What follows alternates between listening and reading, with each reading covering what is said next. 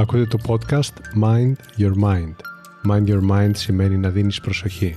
Προσοχή και ενδιαφέρον σε όσα είναι σημαντικά σε εσένα.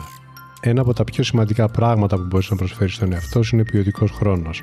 Ακούγοντας λοιπόν αυτό το podcast θα προσφέρεις στον εαυτό σου ποιοτικό χρόνο και έμπνευση. Είμαι ο Κωνσταντίνος Χαραντινιώτης και το podcast του Mind Your Mind θα σε βοηθήσει πραγματικά να γίνεις ο μάστερ του νου σου, να καλλιεργείς την οτροπία για μια ζωή με νόημα.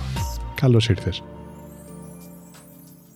Αν ο συμπαντικός νόμος του Δούνε και Λαβίν έχει ως αποτέλεσμα αυτό που δίνεις να καθορίζει αυτό που θα πάρεις, τότε πώς έλκεις οτιδήποτε έλκεις κοντά σου; Πώς μπορείς να έλκεις πράγματα που επιθυμείς και σε βοηθούν να διατηρήσεις ισορροπία σε διαφορετικές πτυχές της ζωής σου; Σήμερα λοιπόν σε αυτό το επεισόδιο θα δώσουμε απάντηση σε αυτά τα πολύ χρήσιμα ερωτήματα εστιάζοντας σε ένα άλλο αρκετά δημοφιλή συμπαντικό νόμο που ονομάζεται ο νόμος της έλξης συνδέεται άμεσα με το δούναι και λαβείν, καθώς μπορούμε να πούμε πως βρίσκεται ένα σκαλοπάτι πάνω από αυτόν. Το δούναι και λαβείν δηλαδή, κατά κάποιο τρόπο, είναι η βάση πάνω στην οποία στηρίζεται ο νόμος της έλξης. Γνωρίζουμε από τη φυσική ότι για να υπάρχει έλξη χρειάζεται να υπάρχει βαρύτητα. Από αυτό το γεγονός μπορείς να καταλάβεις ακριβώς πώς εσύ έλκεις συγκεκριμένα πράγματα δίνοντάς τους βαρύτητα. Όπως λειτουργεί το σύμπαν γύρω σου, έτσι λειτουργεί και το σύμπαν μέσα σου. Για την ακρίβεια, μέρος του σύμπαντος είσαι και εσύ. Και γι' αυτό εξορισμού λειτουργείς μέσα από τις ίδιες δυνάμεις και αρχές. Αν τον μηχανισμό της έλξης τον παρατηρήσεις σε σχέση με τις σκέψεις που κάνεις, θα διαπιστώσεις πως εκεί που δίνεις μεγαλύτερη βαρύτητα, δημιουργείς μεγαλύτερη έλξη. Και έτσι καταλήγεις να παίρνεις ένα συγκεκριμένο αποτέλεσμα. Αυτό το αποτέλεσμα. Είναι λοιπόν πολύ χρήσιμο να εξασκηθεί στο να παρατηρείς τι έλκεις, ούτως ώστε, αν λαμβάνεις ένα μη επιθυμητό αποτέλεσμα, να μπορέσεις να επιλέξεις την επόμενη φορά με καλύτερα κριτήρια στο που θα δώσεις βάρος. Στο σημερινό επεισόδιο λοιπόν θα εξετάσουμε συγκεκριμένα πώς να βρίσκεις το σωστό κέντρο βάρους.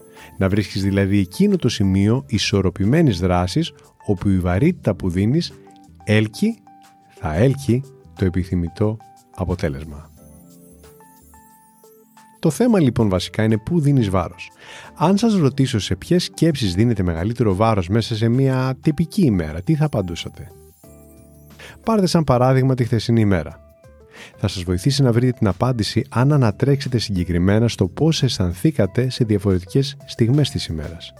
Μπορεί σαν παράδειγμα κάποια στιγμή να νιώσετε ικανοποίηση, άλλη στιγμή ηρεμία, άλλη στιγμή στρες και μια άλλη στιγμή θυμό στοχαστείτε εκείνη τη στιγμή που αισθανόσασταν το τάδε συνέστημα, είτε θετικό είτε αρνητικό.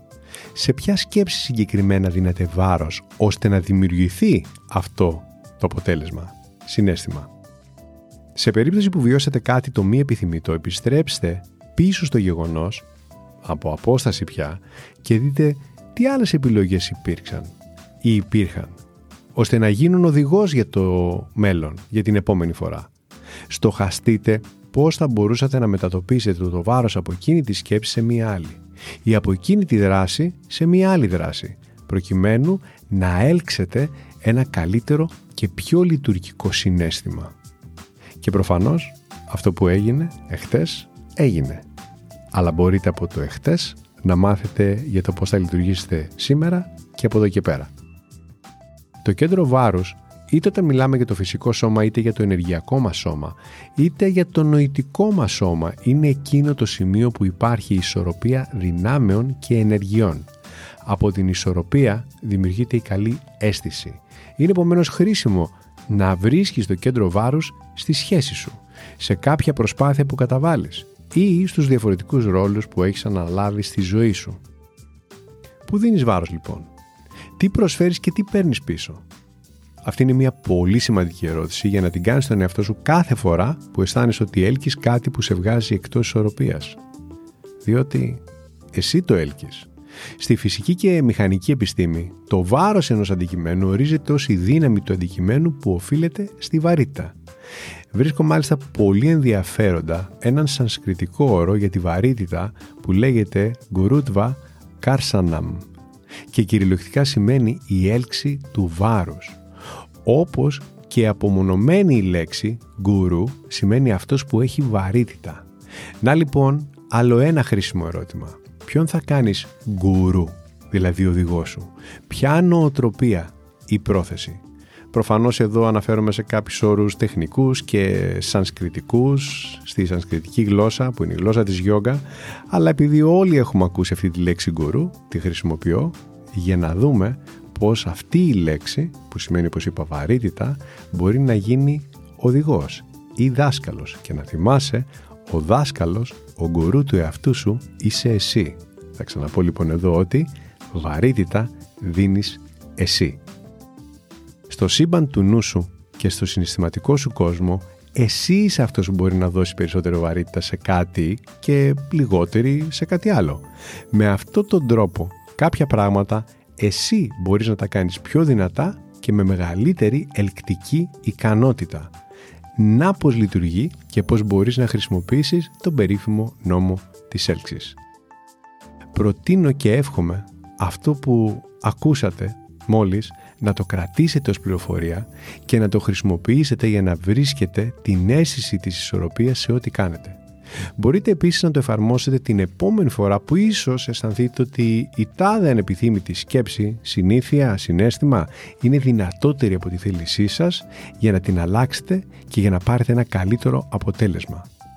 Να θυμάστε ότι εσείς είσαστε ο παράγοντας που μπορεί να δημιουργήσει ισορροπία κατανέμοντας σωστά το βάρος. Υπάρχει βεβαίως και εκείνη η περίπτωση που μπορεί να δίνεις μεγάλη βαρύτητα σε αυτό που κάνεις έχοντας ως σκοπό και επιθυμία να το κάνεις καλά. Αν όμως δεν έχεις βρει το σωστό κέντρο βάρους, ακόμα και σε αυτές τις περιπτώσεις μπορεί τελικά αυτό που έλκεις να είναι μη επιθυμητό ή απλά όχι χρήσιμο. Σας έχει τύχει ποτέ να πάρετε πολύ σοβαρά ένα ρόλο σας σαν παράδειγμα το ρόλο σας ως γονιός ή ως επαγγελματίας.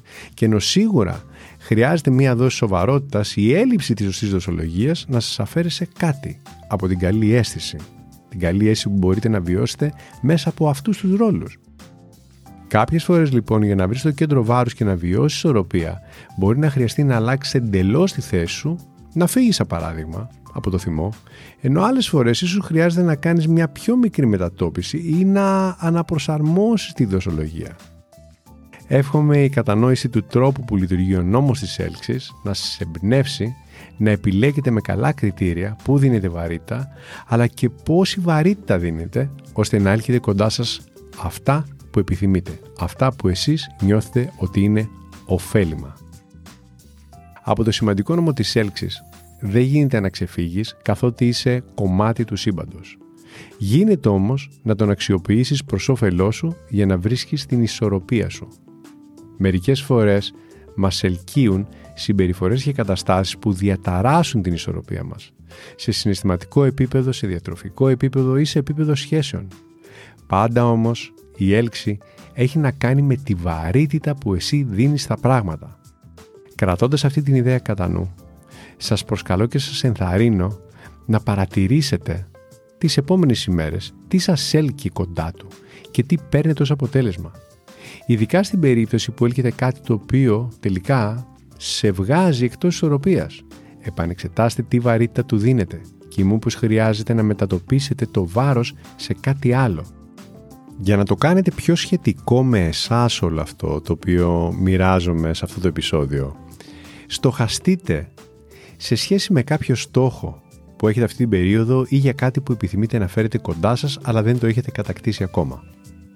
Δίνετε στο στόχο σας τη βαρύτητα που χρειάζεται προκειμένου να δημιουργήσετε έλξη για αυτό που επιθυμείτε.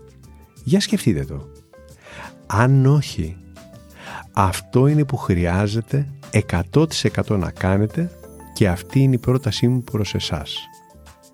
Ξυπνήστε κάθε μέρα τις επόμενες ημέρες έχοντας στόχο και σκοπό να δώσετε βαρύτητα 100% σε αυτό που σας ενδιαφέρει να πετύχετε, να ολοκληρώσετε, να βιώνετε.